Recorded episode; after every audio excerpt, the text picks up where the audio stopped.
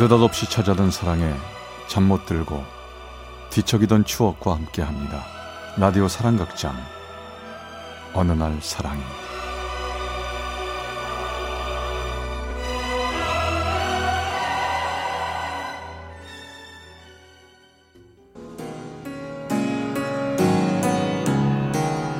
Wake up my love beneath the midday sun.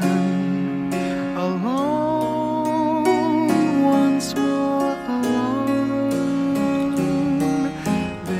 사랑의 체험수기 어느 날 사랑이 제212화 첫사랑 희연이.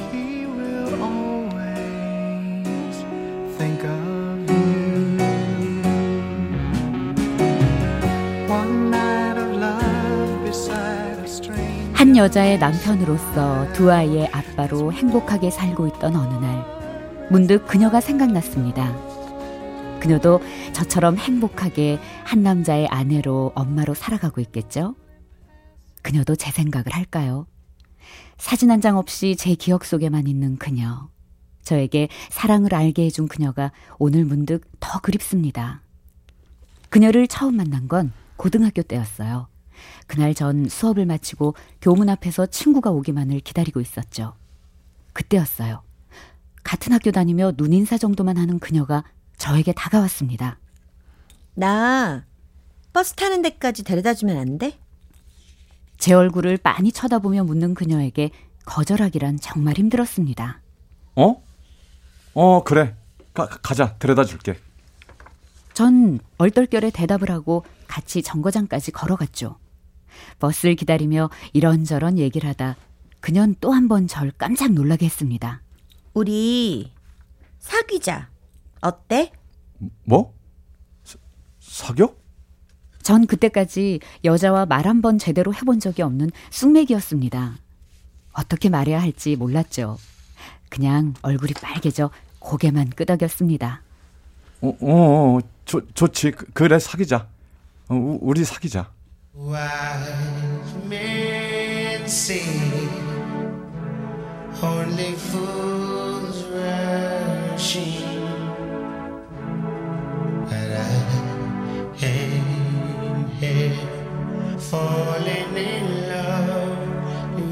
그녀가 활달한 건 알았지만 정말 이 정도일 줄은 꿈에도 몰랐습니다.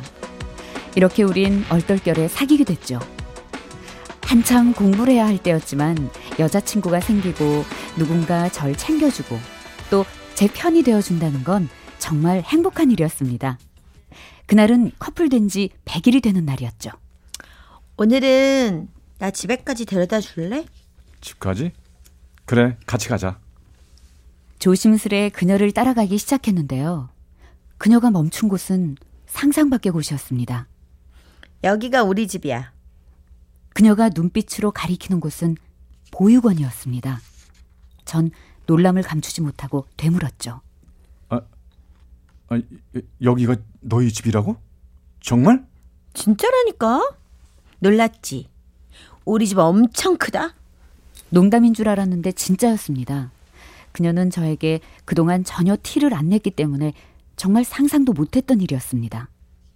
웃고 있는 그녀를 보니 왠지 모를 찡한 마음이 들었습니다. 우리 집 식구도 많아. 들어와. 나 가방 넣고 금방 나올게.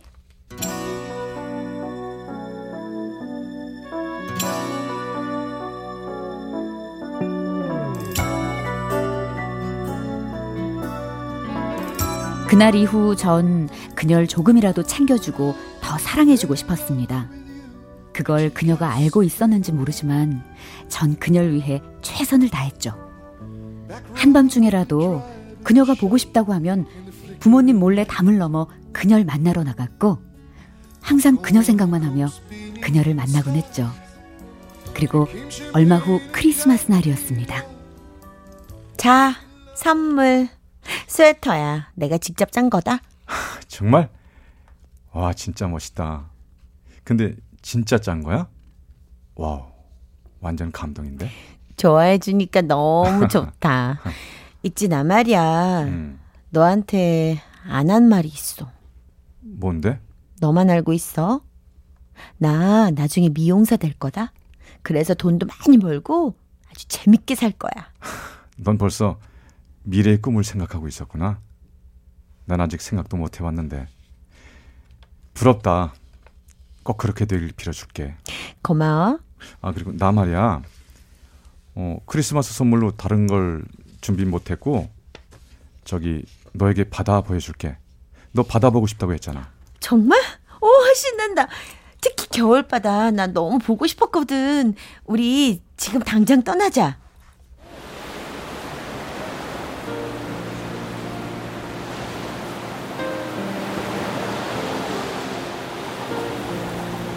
우린 함께 겨울바다를 거닐어봤고 방학 때 같이 아르바이트를 해 용돈도 벌어보고 보육원 독서실에서 까만 밤을 이야기로 새하얗게 세우며 얘기도 했습니다. 그렇게 달콤한 시간을 보내던 어느 날이었죠. 나 학교 다니기 정말 싫어. 미용기술 배워서 일찌감치 나 돈이나 벌어야겠어. 아니, 갑자기 무슨 소리야. 학교를 왜 그만둬? 걱정 마. 나 오래전부터 생각해온 일이야. 보육원 나가서 나 아는 언니랑 같이 있을 거야. 아니, 무슨 소리야. 아는 언니가 어디 있는데. 야, 그런 생각하지 마. 공부는 맞춰야지. 하지만 전 그녀의 고집을 꺾지 못했고 어느 날부턴가 그녀는 학교에 오지 않았습니다. 매일 보던 그녀가 보이지 않자 전 외로움과 걱정에 그녀를 찾아 나섰고 결국 보육원에 있던 사람의 도움으로 그녀를 찾을 수 있었습니다. 너 도대체 어떻게 된 거야? 연락도 없이 그렇게 떠나는 게 어딨어? 내가 얼마나 걱정했는지 알아? 미안해. 내가 좀 더 안정되면 나 그때 연락하려고 했어. 앞으로는 어디에 가든 무엇을 하든 나에게 얘기해. 내가 항상 네 옆에 있어줄게.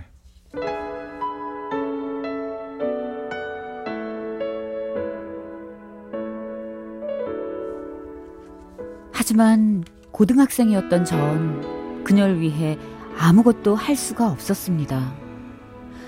그저 그녀 곁에 있어주는 것 외엔 별 도움을 주지 못했죠. 그렇게 시간은 흘러 고3이 되었고 공부도 해야 했기에 자주 그녀를 만나지 못하게 됐습니다. 보고 싶었지만 만나고 싶었지만 상황이 자꾸 제 발목을 잡았고 얼마 후 시간을 내 그녀를 찾아갔을 때 전 제 눈을 의심해야 했습니다. 그녀의 집에 그녀 신발 외에 못 보던 남자 신발이 놓여 있었기 때문이었습니다.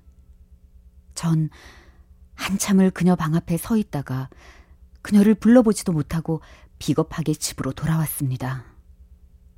지금까지 힘든 거 참고 견뎌온 시간들이 허무하게 느껴지며 배신감에 견딜 수가 없었죠.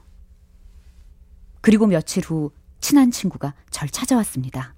야, 영철아, 너 희연이 안 만날래? 어? 희연이 얘기는 갑자기 왜 하는 거야? 저기 네가 희연이네 집 왔다가 그냥 갔다면서.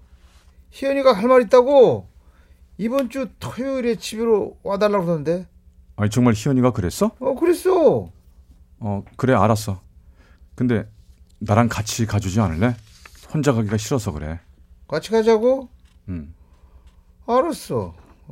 무슨 일인지 몰라도 같이 가줄게. 전 토요일 학교를 마친 후 친구와 그녀의 집으로 갔습니다. 왔어? 들어와. 영식이도 같이 왔네? 근데 왜 오라고 했어? 너 지난번에 왜 우리 집 앞까지 왔다 그냥 갔어? 나 다 알고 있었는데. 그래? 그럼 나도 말할게. 그때 같이 있던 남자 누구야? 교회 오빠야. 오빠는 군대 하사인데 내가 힘들고 아파할 때 옆에서 챙겨주고 도와주고 그랬었거든. 그러다 보니 마음이 가고 좋아하게 됐어. 너한테 미안해. 정말 미안해. 미안하다고? 그게 말이 돼? 나보다 그 사람이 좋았어? 내가 얼마나 널 사랑하는지 알면서. 나보다 더? 넌 멀리 있잖아. 밤에 보고 싶어도 안 되고 전화도 안 되고 그리고 넌 고3이라 공부도 해야 하고. 그때 내 옆에서 나 위로해 준 게 그 사람이야. 너한텐 미안하지만 난 그 사람이 좋아. 아, 정말 미치겠다.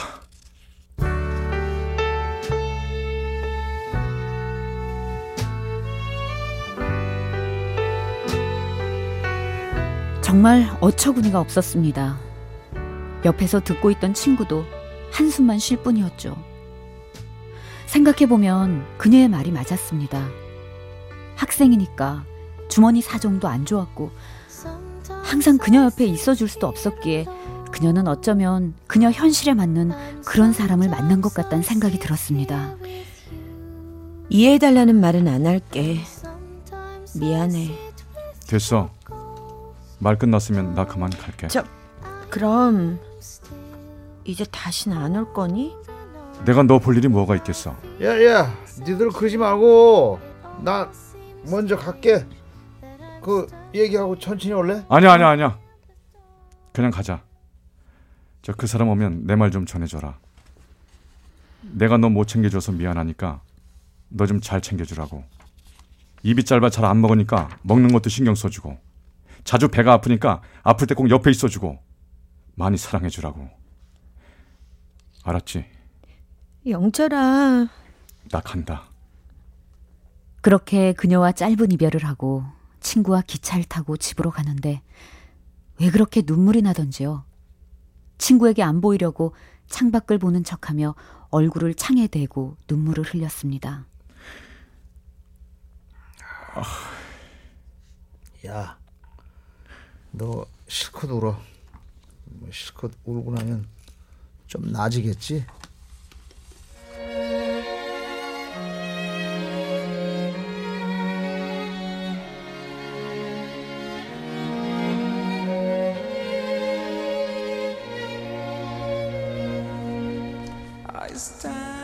친구가 울고 있는 제 어깨를 두드려줬습니다.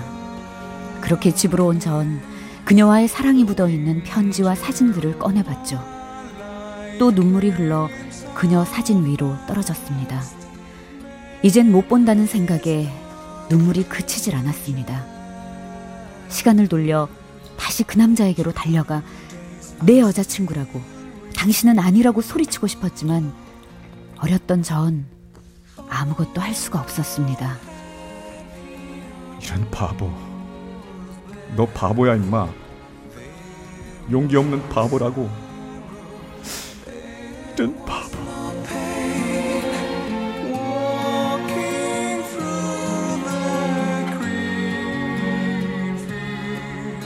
수없이 절 자책하며 울고 또 울었습니다. 당장이라도 달려가고 싶었습니다. 그러나 다시는 그녀의 얼굴도 보지 못하고 저의 첫사랑은 그렇게 끝이 났습니다. 하루하루 그녀 생각으로 힘들게 살았습니다. 그러다 시간이 흘러가니 상처가 조금씩 아물어갔습니다.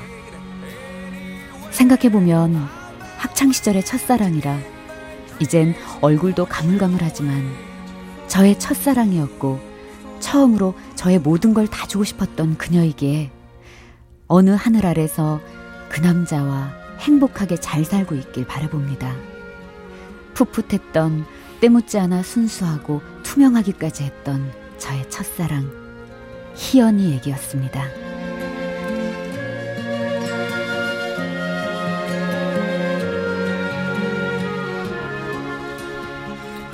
경기도 양주의 서령철 씨가 보내주신 어느 날 사랑이 212화 첫사랑 희연이 편이었습니다.